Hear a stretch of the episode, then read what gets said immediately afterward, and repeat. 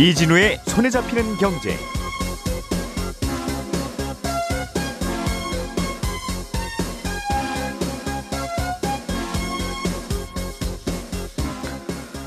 안녕하십니까 이진우입니다. 카카오페이, 네이버페이 이런 간편 결제 서비스의 수수료율을 매년 두 번 사업자 홈페이지에 공시하는 방안이 추진됩니다. 수수료율을 좀 낮춰보겠다는 의도로 해석은 되는데 실제로 효과가 얼마나 있을지는 좀 짚어보겠습니다. 서울의 둔촌주공 아파트 재건축 공사가 중단된 지 한 달이 넘어가고 있는데요. 조합과 시공회사들 사이의 갈등이 오히려 더 커져가고 있습니다.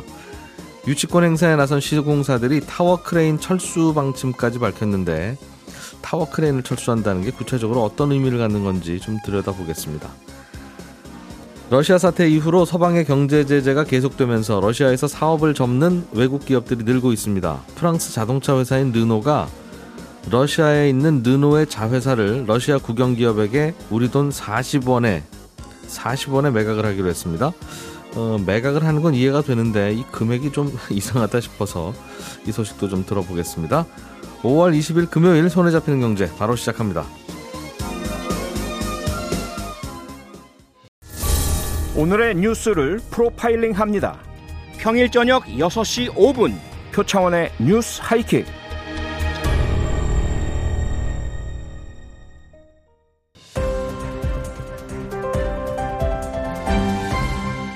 이진우의 손에 잡히는 경제. 예, 오늘도 경제 뉴스들 재미있게 정리해 보겠습니다. 오늘도 매일 만나는 그래서 약간은 식상한 박세훈 작가님, 김현우 소장님 두 분 나와 계시고요. 금요일에만 만나는 안승찬 기자님 반갑습니다. 어서 오십시오. 안녕하세요. 네, 안녕하세요. 네. 오, 대놓고. 그런, 죽이고 그러세요. 네, 그런 관계가 편하고 좋은 거예요. 네. 자, 금감원이 네. 간편 결제 수수료를 주기적으로 공시하게 한다고 하는 거예요. 우리가 결제할 때 카드 수수료는 뭐 얼마쯤 하는지 하도 그거 가지고 싸워서 네. 아, 그 정도 하겠구나 하는데 예. 이른바 뭐 카카오페이, 네이버페이, 무슨 페이, 무슨 페이 하는 간편 결제는 우리가 그걸로 하면 수수료를 얼마나 떼가는 건가? 음, 네. 소비자가 안 내니까. 그렇죠. 예. 맞습니다. 그래서 그걸 좀 공시한다. 예. 뭐 수수료를 얼마나 내고 또 어떻게 정하는지까지 이 가이드라인을 만들어 가지고 어, 공시하게끔 만들겠다 하는 회의가 어제 금감원에서 열렸습니다. 예.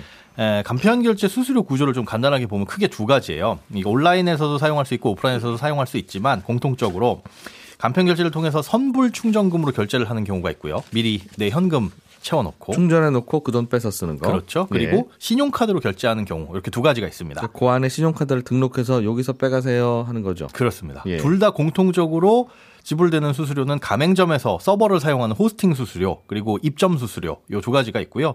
여기에 내 돈으로 선불 충전해 가지고 쓰는 경우에는 계좌이체에 관련된 수수료와 선불 결제를 위한 수수료가 추가됩니다. 그리고 신용카드로 결제하게 되면 신용카드 자체에 수수료가 있잖아요. 음, 카드, 카드. 회사들이 받아가는 거. 그렇죠. 그거 예. 외에 결제 대행 수수료라고 이 간편 결제 업자가 추가로 받아갑니다.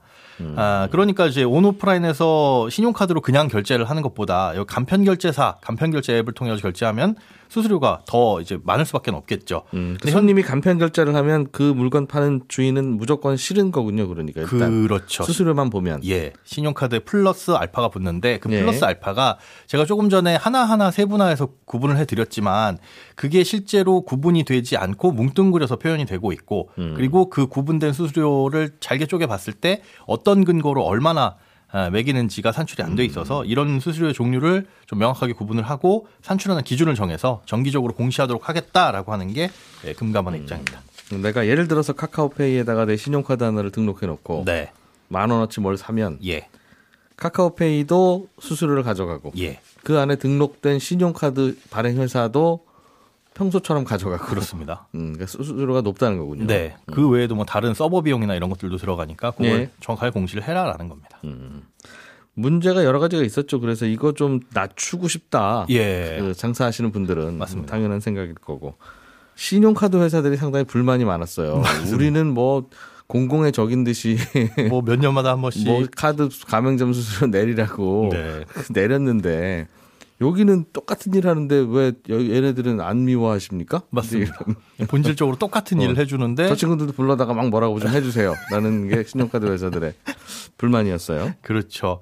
어, 우리가 그런데 이거 공시를 하는 이유를 보면 사실은 직접적으로 아직까지 신용카드처럼 간편결제 업체들에 대고 니네들 수수료 요만큼으로 낮춰라 라고 하는 건 아니지만 간접적으로 좀 압력을 주겠다라는 건데 문제는 소비자들이 물건을 살 때 이 싼 곳을 고르는 건 나한테 유리할 때는 그렇게 공시하는 게 의미가 있을 수 있습니다. 예. 하지만 간편결제 수수료나 카드결제 수수료 같은 경우에는 소비자 그러니까 돈을 쓰는 사람이 부담하는 구조가 아니다 보니까 수수료가 싸다는 게 사실 소비자 입장에서 선택의 이유가 될 리가 없죠. 예. 그러니까 오히려 수수료가 비싼 곳이 소비자한테 할인이나 적립 혜택을 더 많이 주는 경우가 많거든요. 뭐 네이버 음. 페이가 실제로 그러고 있고 그다음에 실제 우리가 이게 별로 소용이 없다는 걸 경험한 게 공공배달 앱에서 볼 수가 있어요. 공공배달 앱이면 자영업자분들이 이제 배달을 통해서 수수료, 배달 앱에 수수료를 지불을 해주는데 그걸 낮추겠다라고 해서 만든 게 각 지역별 공공 배달 앱인데 네. 소비자들한테 혜택이 별로 없다 보니까 거의 사용을 안 하고 있고요. 음. 아, 그리고 뭐 더군다나 네이버나 카카오 같은 경우에는 지금 각사 홈페이지를 통해서 이미 공시를 하고 있습니다. 세분화해서 공시하지는 않고 있지만 뭉뚱그려서라도 저희는 수수료를 얼마 받고 있습니다라는 걸 공개하고 있는데 그걸 뭐 지금보다 자세하게 구체적으로 뭐 다른 업체에다 확대한다라는 정도라서 이게 수수료 인하 효과를 통해서 뭐 가맹점들 그러니까 소상공인들한테 부담을 줄여줄 수 있을지는 사실상 크게 기대를 하기는 어렵지 않나 싶습니다. 그 누가 네이버페이 홈페이지에 들어가서 가- 결제 수수료 얼마인지 그 안에서 막 CEO 인사말 다음 다음 페이지에 들어 있고 뭐 이런 누가 찾아보겠어요. 그렇죠. 그게 뭐 심지어 구- 금감원 홈페이지 한 켠에 모든 걸 싹 모아가지고 한 눈에 조회할 수 있게 한들 한들 누가 금감원 홈페이지에 가서 그걸 보냐는. 그렇습니다. 근데 또 금감원 입장에서는 그럼 우리가 어떻게 하라는 말입니까? 그래서 요구하는 건 앞서 말씀해 주신 것처럼 신용카드사처럼 어, 음. 뭔가 수수료를 통제를 하든가 예. 해달라는 게 뭐 카드사의 목소리인 거고요. 신용카드만큼은 아직은 안 퍼져 있으니까 네. 두분 잠깐 오세요 한 다음에 낮추라고 하기도 좀 어렵고. 음. 자, 박 작가님, 네, 식상한 박 작가입니다. 예. 프랑스 자동차 회사 르노가 네, 러시아에도 자동차 만드는 공장과 회사가 있었나 봐요. 그렇습니다. 그 자회사를 네. 러시아 국영기업한테 팔았는데 우리 돈으로 40원. 네, 음, 무슨 사연이 좀 있을 것 같은데요. 그렇습니다. 일단은 며칠 전에는 맥도날드가 러시아에서 32년 장사 접고 완전 철수를 하겠다는 보도 나왔는데 네. 르노도 사업을 접기로 했지만 러시아에 말씀하신 것처럼 르노 법인이 하나 있고요. 그 법인이 갖고 있는 공장이 또 하나 있습니다. 근데 공장하고 법인을 각각 1루블 합쳐서 2루블에 러시아 국영기업에 팔기로 했는데 음, 2루블이 우리 돈으로 딱 40원 정도 하는 거거든요. 예. 근데 여기가 무슨 소규모로 아름아름 이 장사하던 곳이 아니라 러시아 자동차 시장 점유율의 30%나 될 정도로 장사를 크게 오. 잘했던 곳이거든요. 오, 러시아의 기아차 같은 느낌이네요. 그렇습니다. 음, 그 르노 영업이익이 한 50% 정도가 러시아에서 나옵니다. 그러다 보니까 르노 러시아 법인의 추정 자산 가치가 한 3조 원 정도 되는데 르노 입장에서는 야 여기를 철수하면 우리 회사 잘하면 망할 수도 있겠다. 그렇습니다. 굉장히 중요한 시장이었어요. 그리고 러시아 국민차로 불리는 라다라는 게 있거든요. 이런. 네. 이 라다를 또 여기서 만들고 있었어요. 음, 그렇게 중요한 시장이었는데 이제 러시아 사태 이후에 그 미국하고 유럽연합이 모든 기업들에게 다국적 기업 러시아에서 볼 때는 이제 다국적 기- 기업들한테 빨리 발 빼라라고 압박을 했거든요. 음. 예. 그러니까 뭐 비자도 빠- 빨리 발 빼고 애플, 이케아, 뭐 자라 다 빠졌거든요. 물론 음. 이건 어 어떤 명분 러시아에 대한 어떤 좋은 명분 때문이 아니라 이제 자기네들이 장사가 안 될 것 같으니까 빨리 접고 나간 거긴 한데 어쨌든 바로 접고 나갔는데 여기는 계속 버텼어요. 우리는 안 나간다, 안 나간다, 안 나간다 하다가 3월 달에 한번 네. 공장을 잠깐 가동을 시켰더니 또 난리가 난 겁니다. 유럽연합에서. 아, 넌 르노- 너희만 가서 저기서 너희- 장사하고. 어. 너 이래도 되겠니? 라고 하니까 이제 또 르노도 깜짝 놀라고 다시 문을 닫았다가 예. 이번에는 완전히 철수하는 걸로 가닥을 잡았고 40원에 매각을 하기로 한 겁니다. 음. 철수하는 거야 뭐 말씀하신 대로 맥도날드도 그렇고 이런저런 브랜드 회사들이 다 러시아에서 철수하고 있는데 네. 그건 그럴 수 있다고 생각은 드는데 자산 가치가 3조 원이나 되는 아주 장사 잘 하던 기업을 40원에 팔고 나가는 건왜 네. 그렇 왜 그래요? 그 굳이 그걸 또왜 받아요? 아, 이게 보도가 아주 정확하게 나온 건 아니라서 예, 예. 또 이제 러시아 신문도 한번 들어가서 구글 번역기로 해봤는데도 음. 아주 자세하게는 안 나오는데 그래서 추정을 해야 되는 얘기는 하지만 네. 르노가 러시아 국영 기업에 매각을 하면서 조건을 하나 달았습니다. 앞으로 6년 이내 자기들이 판 법인을 매각 가격으로 다시 매입할 수 있는 그런 조항을 넣은 겁니다. 40원에. 네. 음. 르노 입장에서는 말씀드렸듯이 러시아 시장은 장사가 아주 잘 되는 곳이라서 포기는 힘들고 지금은 좀 어렵지만 다시 가서 러시아 시장 가서 사업하고 싶은 거죠. 르노는. 그렇습니다. 예. 반대로 러시아 입장에서도 사실 맥도날드가 철수하는 거는 맥도날드는 뭐 햄버거는 맥도날드 아니어도 만들 수 있잖아요. 예. 근데 르노가 철수하는 건 얘기가 좀 다릅니다. 음흠. 고용 효과도 굉장히 크고요. 아까 말씀드렸듯이 러시아 국민차로 불리는 자동차 라다 요걸 또 르노에서 만들고 있었기 때문에 상징성도 있고 네. 여러모로 르노가 필요했던 겁니다. 음흠. 그러니까 6년 안에 다시 돌아와. 그럼 우리가 그때까지 잘 관리하고 있다가 너에게 돌려줄게. 예. 그리고 나서 우리 예전처럼 다시 잘 지내보자. 라는 생각을 한 것 같습니다.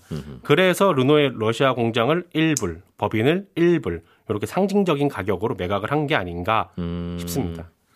좀 비싸게 팔아도 팔 수는 있을 텐데요. 그렇죠.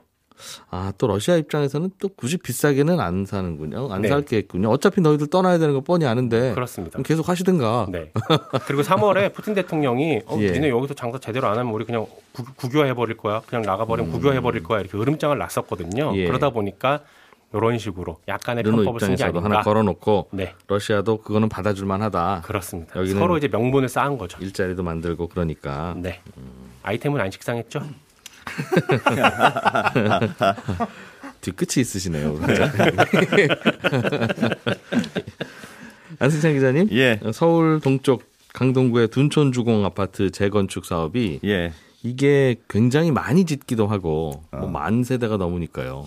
엄청난 거죠. 왜냐하면 작년에 서울에서 분양한 아파트가 8천 세대 정도 되는데 네. 둔촌 주공에서 앞으로 나올 물량이 일반 분양이 5천 세대니까 야. 그러니까 이게 제대로 나오느냐 안 나오느냐가 부동산 시장 전체에도 영향을 미칠 만한 정도의 규모죠. 음. 그런데 열심히 공사를 하다가 조합하고 시공사가 갈등이 생기는 바람에 공사가 중지됐어요. 예.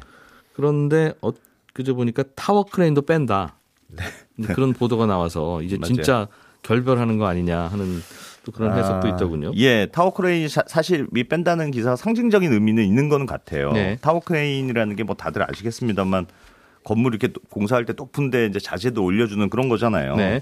그래서 타워 크레인은 뭐 이게 높은 아파트 공사 같은 거 할 때는 무조건 있어야 되는 어, 음. 그런 건데 대부분의 타워 크레인이 이제 전문 업체들한테 임대를 합니다. 이제 맡겨서 이제 이, 진행을 하는 건데 둔촌주공의 경우에는 현재 타워 크레인이 한 57대 정도 설치가 돼 있거든요. 네. 근데 이제 공사도 뭐 지금 조금 진행이 되고 있고 그래서 이 임기 임대 기간이 이제 만료가 된 어, 곳들이 나오고 있는데 음흠. 이 업체들 입장에서는 공사 진행도 지금 안 되고 있고 음. 아 그러니까 차라리 그냥 철수하고 다른 데로 가겠다 예. 이런 이제 업체들이 생기기 시작한 거죠. 음. 그러니까 물론 뭐그 타워 크레인, 크레인 업체 입장에서는 공사 안 하고 그대로 세워만 놔도 음. 임대료 쪽으로 꼬박꼬박 돈은 받긴 받습니다. 그게 한 달에 한 뭐 2천만 원, 3천만 원이 정도 수준으로 어, 받고는 있습니다만 만약 만약 시공사가 나가라는 것도 아니고. 그렇죠. 가만히 있어도 되긴 되는데 그래도 사람을 운전 기사를 넣 전문 기사를 돌리고 음. 실제로 운행을 하면 네. 뭐 이런저런 사업비를 더 받을 수가 있거든요. 그러니까 아하. 여기서 놀리고 있느니 음. 차라리 이제 뭐 다른 데로 가서 어, 철수해서 다른 데 공사장으로 가는 게 더 이익이겠다 하고 이제 하는 곳- 곳들이 나오기 시작한 거죠. 그럼 그러다가 다음 달쯤에 시공사와 이 조합이 다시 합의가 돼서 예. 다시 공사합시다. 그런데 어 크레인 없네? 이제 이러면 네. 다시 불러와서 해 하고 그러면 또 시간 한참 걸리거나 그러지는 그게, 않습니까? 그게 문제예요. 그러니까 예. 사실은 이론적으로 해체했다가 다시 설치하는 비용이 한 5천만 원에서 8천만 원 정도로 알려져 있거든요. 한달 대- 빌리는 데는 2, 3천만 원. 그러니까 대략 한 두세 달 정도의 임대료 비용이니까 네. 그렇게 생각하면 두 달 정도 만약에 놀린다고 생각하면 갔다 오는 게 낫겠다. 네. 예, 이렇게 생각할 수 있는데 월세 100만 원, 이사 비용 200만 원이 그렇죠. 느낌이네요. 어, 그런 예. 셈이에요. 근데 예. 문제는 말씀하셨던 대로 타워 크레인을 이렇게 다시 철수하고 해체하고 다시 설치하는데 시간이 걸리니까 그게 좀 문제가 되는 거 아니냐. 왜냐하면 타워 크레인 설치하는데 보면 뭐 동영상 같은 것도 많이 나와 있던데 바닥에 이 철근 콘크리트로 밑에 이제 기초 공사 한 다음에 그 네. 위에 철근으로 된 기둥들 그걸 이제 미스트라고 하던데 그걸 이렇게 위에 쌓아 올리는 방식이거든요. 근데 한 대 올리는데 보통 한 1, 2주 정도 걸린다 이렇게 알려져 있어요. 예. 근데 주- 준천주공이 지금 57대니까 이거 다 올, 다 올, 어. 이거 전부 다 철수했다 올리려면 여러 대 동시에 한꺼번에 올려도 예. 어, 몇 달, 길게는 뭐 6개월 정도 걸리는 거 아니냐. 음. 이런 예상이 있습니다. 물론 또, 또 현장에 계신 분들은 빨리빨리 된 어, 기초공사는 놔두고 가니까 음. 위에만 싸우면 되니까 예전 처음에 하는 것보다는 빨리 된다. 음. 뭐 그렇게 말씀하시는 분들 있던 있긴 하던데 음. 그렇다고 해도 이 타워 크레인 업체들이 둔촌주공만 기다리고 줄 서서 기다리는 것도 아니고 음. 다른데 공사 있으니까 다 가 있으면 그걸 또 다시 불러 모으는데 시간이 걸리니까 네. 어쨌든 조금 문제는 될 수는 있을 것 같아요. 그래서 음. 둔촌주공에서 지금 타워크레인 빼려고 한다는 거는 공사가 조금 장기적으로 멈출 수 있는 시그널 아니냐. 음. 어, 그래서 원래 계획은 올해 분양해서 내년에 입주. 원래 이게 계획이었는데 네. 이런 스케줄은 사실상 물 건너간 것으로 보인다. 올해도 분양 못한다. 예, 그런 해석들이 나오고 있습니다. 그렇군요. 일단은 시공사 입장에서 보기에는 한두 달 안에는 공사 재개할 수 있을 것 같지 않아 느낌이 네. 그런 상황이라는 그런- 거죠. 그런 거죠. 어, 뭔가 어. 뭔가 그런 느낌이 있으면 잠깐 기다려 보세요 할 텐데 빼지 네. 말고. 네. 그래서 일반적으로 사실은 조금 공사가 지연되는 것도 타워 크레인은 잘 안 빼거든요. 어. 근데 또 일단 일단은 조합하고 협상을 좀 해야 되면 네. 타워 크레인 빼는 모습도 좀 보여주고. 그런 것도 쓸 수도 있어요. 사실은 어. 그러니까 조금 이게 액션 진짜 뺀다. 뭐 그렇게 해석하는 분들도 있습니다. 예. 양쪽이 협상이 잘 안 되고 있는 모양이에요. 협상이 잘 안 되고 있는 게 더 근본적인 문제죠. 왜 지금, 싸우고 있죠? 예, 양쪽이. 음, 그러니까 지금 아직 뭐 만나고 원래 이제 시공사 이 문제가 뭐 많이 알려졌습니다만 시공사에서는 지금 조합 말고 이전 조합, 음, 이전 조합하고 공사비가 이런저런 이유로 늘어났으니까 어, 5,600억 원 정도 증액한 3조 2천억 원으로 이제 증액된 계약서 계약서를 다시 썼습니다. 예. 근데 이제 그 이후에 조합이 바뀌었어요. 그래서 음. 바뀐 조합은 전 조합이 계약한 무효다. 절차상 문제가 있었고 뭐 자기 마음대로 가서 도장 찍었다. 음. 네. 음. 뭐 이런 주장이고 시공사는 어쨌든 도장 찍은 거 아니냐. 이거를 인정해라. 그래서 이 계약 한쪽은 계약 무효, 한쪽은 계약을 지켜라. 그래서 굉장히 평행선이 이루어지고 있는 상황인데요. 음. 공사가 하여튼 지금 중단이 됐고 이렇게 중단된 게 이어지면 조합 입장에서 사실 굉장히 부담입니다. 왜냐하면 지금 거기 있는 분들이 다 이주해 있는 상태잖아요. 그렇죠. 이, 주할 예. 때 돈을 빌린 게 이주 비용으로 지금 1조 4천억 원 정도 대출을 받았어요. 은행에서 예. 그리고 어. 사업비도 한 7천억 원 정도 은행에서 대출 받았는데 이게 이, 이 연간 이자 비용만 한 800억 원 정도 듭니다. 네. 근데 이주비 대출은 지금 곧 7월에 만기가 돌아오거든요.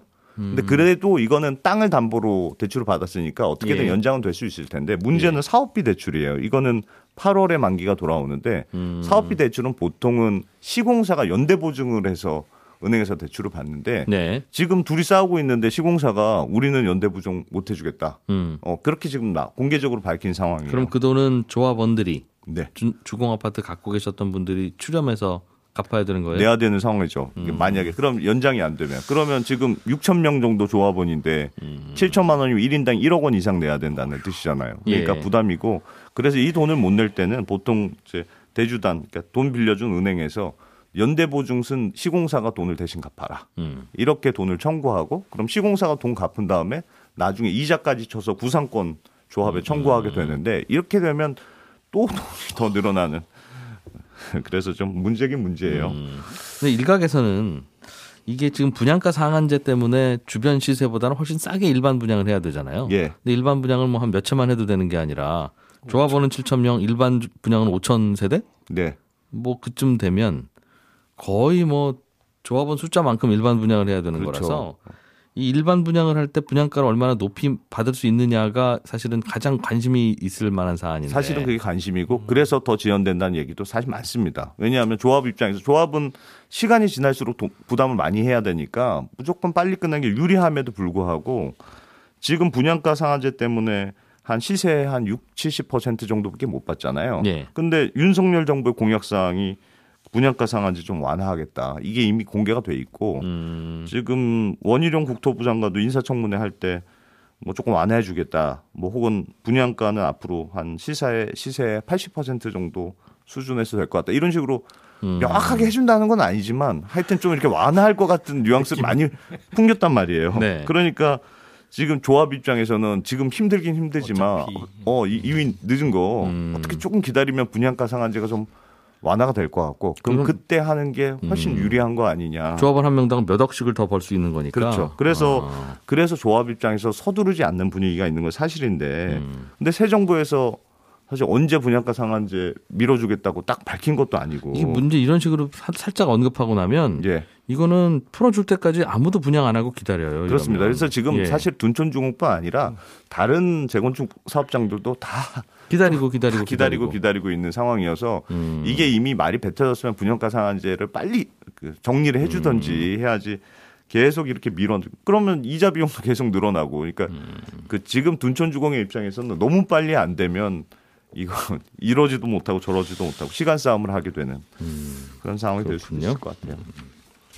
자, 김현우 소장님. 네. 음, 한우 가격이 뭔가 좀 화제가 되는 모양이에요. 요즘 뭐 다 오르니까 이거 한우 가격도 많이 오르겠죠. 음, 떨어집니다.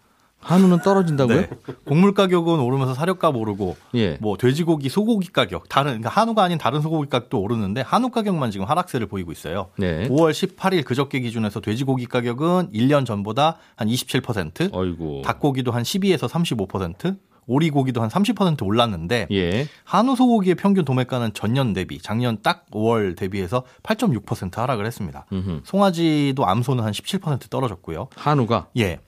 소비자 가격은 작년보다 조금 올랐지만 이 다른 육류에 비해서는 좀 덜 올랐고 지난달에 비해서는 뭐 소폭 하락했습니다. 예. 네, 왜 그런지 들여다보면 작년 말에 제가 그 10년 주기로 발생하는 한우 파동이 1, 2년 내에 발생할 수 있다는 뉴스를 전해드린 적이 있어요. 네. 원인은 아, 지금과 그때와 마찬가지로 가격이 오르다 보니까 공급이 증가를 하는 겁니다. 아. 코로나 이후에 사람들이 소고기 좀 많이 먹고 내수 수요가 많다 보니까 그때부터 한우를 기르신 분들이 많았다는 예, 거죠? 그렇습니다. 예. 그런데 계속 이 가격이 안정되다 보니까 아, 송아지를 계속 더 키우는 거죠. 음. 지금도 늘어나고 있습니다. 그런데 이 송아지가 출하되는 시기, 도축되는 시기가 다가오면 공급이 많아져서 가격이 폭락할 수 있을 것이다라는 우려가 계속 나오고 있어요. 음. 문제는 이제 사료값이 문제입니다. 그러니까 사료값이 보통 비싸지면 축산물 가격도 조금 오르면서 일부는 그 농가의 부담이 줄어들어요. 네. 그런데 출하량이 많아지고 한우 가격이 하락하게 되면 큰 타격을 입는데 지금 사료값이 되게 굉장히 비싸죠. 음. 이 거꾸로 굉장히 큰 타격을 입게 되는데 이럴 때 어, 어떤 대책을 내놓느냐가 중요한데 일본 같은 경우에는 지금 사료값이 급등하면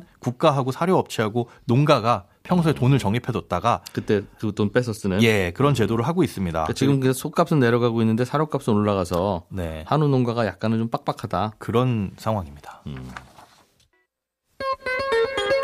예, 저는 11시 5분에 이어지는 손경제 플러스에서 인사 다시 드리겠습니다. 이진우였습니다. 고맙습니다.